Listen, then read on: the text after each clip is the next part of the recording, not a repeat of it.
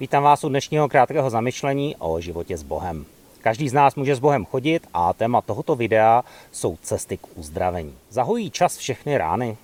Když si zlomíme kost a vhodně se o ten úraz postaráme, tak to může být pravda. Časem se to samo zahojí. Když ale zlomenou kost vhodně neošetříme, tak čas může způsobit trvalé poškození. Neuzdravené rány nás vyčerpávají tělesně, emocionálně, mentálně i duchovně. Pokud s nimi nejednáme, mají trvalý vliv na chování a vnímání vlastní identity.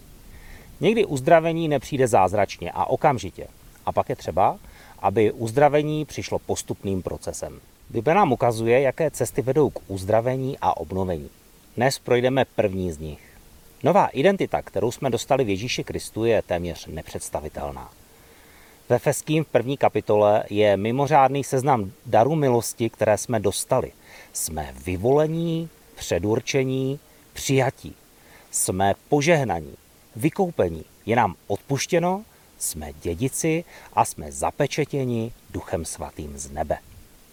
Potom v listu Hefeským třetí kapitole Bůh vysvětluje, že privilegia, které pro nás Kristus získal, můžeme užívat jen tehdy, když naše srdce a nitro je obnovené.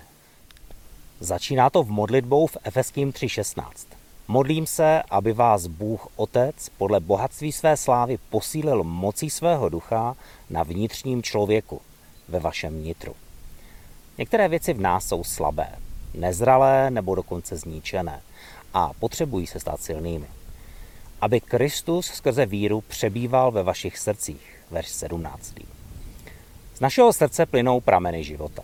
Pokud naše skryté prameny srdce tryskají bolestí, hněvem, zahambením, strachem a tak dále, tak nejsme Ježíšovým obrazem. Kristus se musí stát příchutí každého skrytého pramene, který jde z našeho srdce. To se stane skrze víru, víra přichází skrze slyšení a slyšení přichází skrze Boží slovo. Je to proces. Postupně se ty věci dějou. Ve verši 19. pokračuje. Abyste byli zakořeněni a založeni v lásce a mohli poznat Kristovu lásku, která převyšuje poznání a tak být naplnění až do vší plnosti Boží. Lékem na naše srdce je láska. Boží láska je hluboká, nekonečná, neotřesitelná. Dokáže člověka uzdravit a obnovit. Přijímání Boží lásky a zůstávání v Boží lásce je proces a je to úkol na celý život. Jak vlastně uzdravení přichází? Bůh v Bibli říká, že to nikdo nezvládne sám. Bůh o nás přemýšlí jako o těle, kde každý z nás je jednou částí. Jen dohromady jsme celí, jen společně máme plnost. Potřebujeme druhé a druzí potřebují nás. Tak jako ruka potřebuje celé tělo a celé tělo potřebuje ruku. Jinak není zdravé a úplné ani tělo, ani ruka samotná. Potřebujeme ve svém životě lidi, kteří nás podporují a kterým můžeme důvěřovat. A naopak lidé kolem nás potřebují tvoji podporu a dobrý charakter, aby ti mohli důvěřovat. Jeden ze způsobů, jak přichází uzdravení, je vyznání hříchů a modlitba. K tomu potřebujeme lidi, kteří mají naši důvěru a kteří nás budou podporovat jak teď, tak v budoucnu. S takovými lidmi máme příležitost vstoupit na hřiště uzdravení. Když se sdílíme o svých slabostech, otvírá to dveře pro postoj pokory, pro vyznání hříchu a modlitbu. To je mocný boží dar pro náš růst a uzdravení. K tomu přečtu tři místa z Bible. Jakub 5.16. Vyznávejte hříchy jeden druhému a modlete se jeden za druhého, abyste byli uzdraveni. Dokud jsem mlčel, mé kosti chřadly. Celé dny jsem pronaříkal. Svůj hřích jsem však před tebou doznal. Tobě jsem svá provinění odhalil. Řekl jsem, vyznám hospodinu svá přestoupení. A ty jsi mi odpustil můj vinu, můj hřích a mou vinu.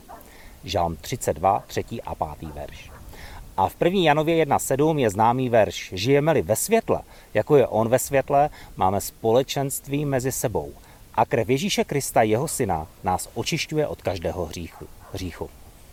Když své hříchy vyznáváme, Bůh je věrný a spravedlivý. Odpustí nám naše hříchy a očistí nás od každé nepravosti. 1. Janova 1.9.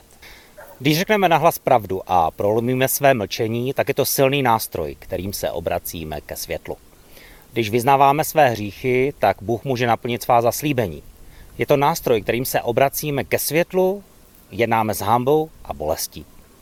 Máš kolem sebe lidi, kterým můžeš důvěřovat, kterým na tobě záleží?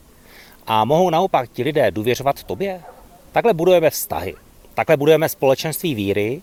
Pokud jsou lidé, které podporuješ a oni podporují tebe, můžete se domluvit. Jestli si chcete navzájem svěřovat své slabosti, vyznávat své hříchy a pak se za to modlit. Protože když vyznáváme své hříchy jeden druhému a modlíme se jeden za druhého, tak Bůh nás potom uzdravuje. Tak dnes je to všechno.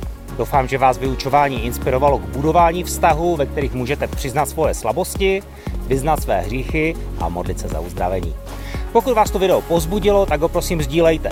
Začněte nás odebírat, komentujte, dejte like a se tím dostane k co nejvíce lidem. Všechny díly najdete na YouTube, Facebooku a Spotify Církev pro region. Mějte se dobře.